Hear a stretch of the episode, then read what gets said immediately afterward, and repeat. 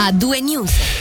Sarebbe fuori pericolo la 45enne coinvolta nel fatto di sangue di lunedì sera a Stabio. Lo riferisce la RSI. Stando alla ricostruzione della polizia, un 51enne di Varese ha sparato alla donna, sua ex compagna, per poi togliersi la vita. Gli inquirenti stanno vagliando i collegamenti con l'altro fatto di sangue avvenuto ieri nel Varesotto, dove lo stesso uomo che ha sparato avrebbe ucciso anche l'attuale compagno della donna. Spostiamoci ora nel Locarnese. L'uomo che causò la morte di un 44enne alla discoteca La Rotonda di Gordola nel 2017 2017 è stato condannato a nove anni di carcere per omicidio intenzionale. È la pena decisa dalla Corte di Appello a cui l'uomo aveva ricorso. Quest'ultimo, 21enne all'epoca dei fatti, nel 2019 era stato condannato a cinque anni di carcere per omicidio colposo e altri reati minori. Un periodo non facile, quello della pandemia, che però si è riusciti a superare dando anche corpo a iniziative che si rivelano preziose in vista di una ritrovata normalità. Quello, del, quello del 2021 per il centro culturale Chiasso eh, che riunisce il cinema teatro, il Max Museo, lo spazio officina e la biblioteca e che oggi ha presentato il rapporto di attività per l'anno scorso. È un bilancio decisamente positivo. E proprio partendo dal rapporto abbiamo chiesto alla vice sindaco e capo di Castero attività culturali della città di confine Davide Dosi quale immagine esce dal centro culturale. Eh, ne esce l'immagine di un centro culturale in salute eh, nonostante tutto, mi verrebbe da dire, nel senso che dopo un anno estremamente complicato come il 2020, eh, il 2021 non è stato per molti versi più semplice, ma ha permesso di ritornare a un'attività in presenza abbastanza notevole. Il museo, il Max Museo, non ha mai interrotto le proprie attività nemmeno durante il 2020, eh, mentre il Cinema Teatro nel 2020 evidentemente come tutti i teatri eh, eh, subito notevolmente gli effetti della pandemia e nel 2021 è ritornato a fare eh, in presenza quello che nel 2020 abbiamo fatto attraverso i canali digitali, insomma, quindi proporre spettacoli e riunire persone che avevano voglia di vivere la cultura. Che tipo di sforzo ha comportato per Chiasso, diciamo, tenere duro sul fronte culturale? Ma devo dire che eh, come ente pubblico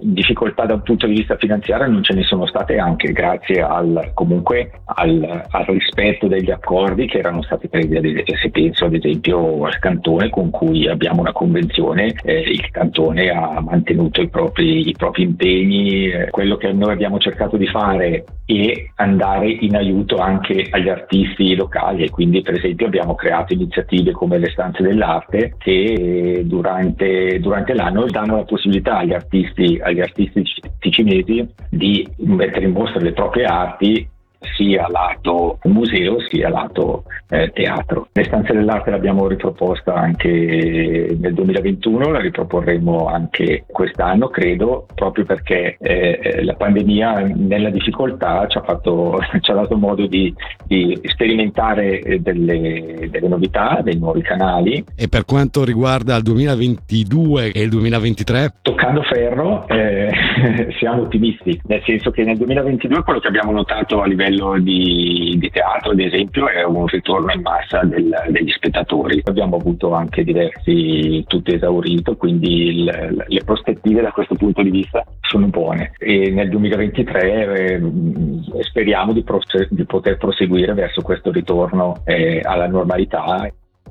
Da Chiasso ci spostiamo a Bellinzona dove sarebbe stato presentato un ricorso contro il consuntivo 2021 della città che con un utile di oltre 730 mila franchi è stato approvato a larga maggioranza lo scorso 20 giugno dal Consiglio Comunale. Secondo un privato cittadino però i conti non tornano e riferisce il CDT online avrebbe quindi inoltrato un ricorso al Consiglio di Stato chiedendo di annullare il credito di poco più di un milione per la sistemazione dei terreni dell'ex petrolchimica di Preunzo. Sotto la lente una presunta violazione della legge sulle commesse pubbliche, della legge federale sull'ambiente e della legge federale sulla protezione delle acque. Spazio ora agli eventi. Torna il brancio del primo di agosto in fattoria, un appuntamento che quest'anno festeggia il trentesimo di vita e che viene organizzato da circa 280 aziende in tutta la Svizzera. I buffet sono preparati con prodotti fatti in casa, con un'impronta al regionalismo. Il Ticino vi prende parte con una quarantina di aziende che si sono messe a disposizione.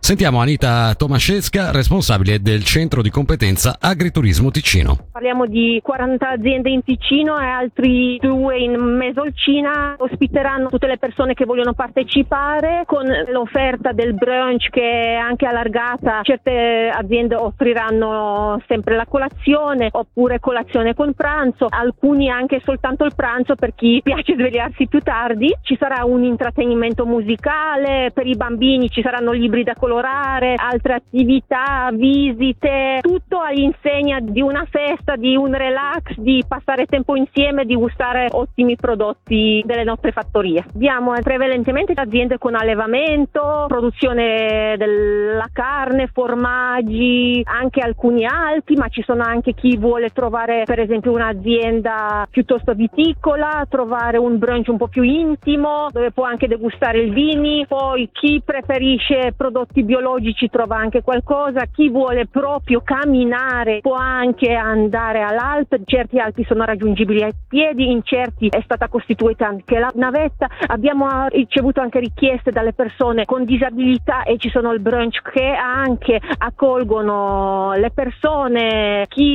piacciono i dolci con uso dei uova della fattoria, svariate creme, crostate per i bambini, gelati con eh, latte di pecora per esempio, rispondiamo a esigenze anche dei vegetariani. Per chi volesse avere più nel dettaglio queste descrizioni, anche per capire dove sono i vari posti ed eventualmente iscriversi, come deve fare? Basta entrare sul sito www.brunch.ch slash it, si può cercare tramite il cantone, poi si può mettere anche altri filtri che sono un po' le esigenze, poi uscirà tutta la lista delle aziende in Ticino, si può poi scegliere tramite regione, in ogni scheda dell'azienda c'è anche offerta dettagliata con anche menu, i prezzi, quanti posti sono disponibili, prezzi per bambini eccetera. E chiudiamo con l'hockey e con l'aggiornamento della situazione infortunati in casa Ambri. Durante dei test fisici il centro Andre Haim ha avvertito un dolore alla parte bassa della schiena che gli impedisce di proseguire il campo d'allenamento. Haim non dovrebbe tuttavia restare lontano dal ghiaccio per più di una decina di giorni. Stefan Müller ha invece subito la scorsa settimana un'operazione all'anca sinistra per risolvere i problemi che lo hanno perseguitato durante l'ultima stagione. Il giocatore subirà un ulteriore intervento il 15 settembre per risolvere i problemi anche all'anca destra destra. Il suo ritorno alle competizioni è previsto per gennaio 2023. Infine, Dominic Zwerger soffre ancora dei postumi della commozione cerebrale subita a maggio durante l'amichevole di preparazione mondiali tra la nazionale austriaca e la Germania. Restano per lui incerti i tempi di recupero. A due news.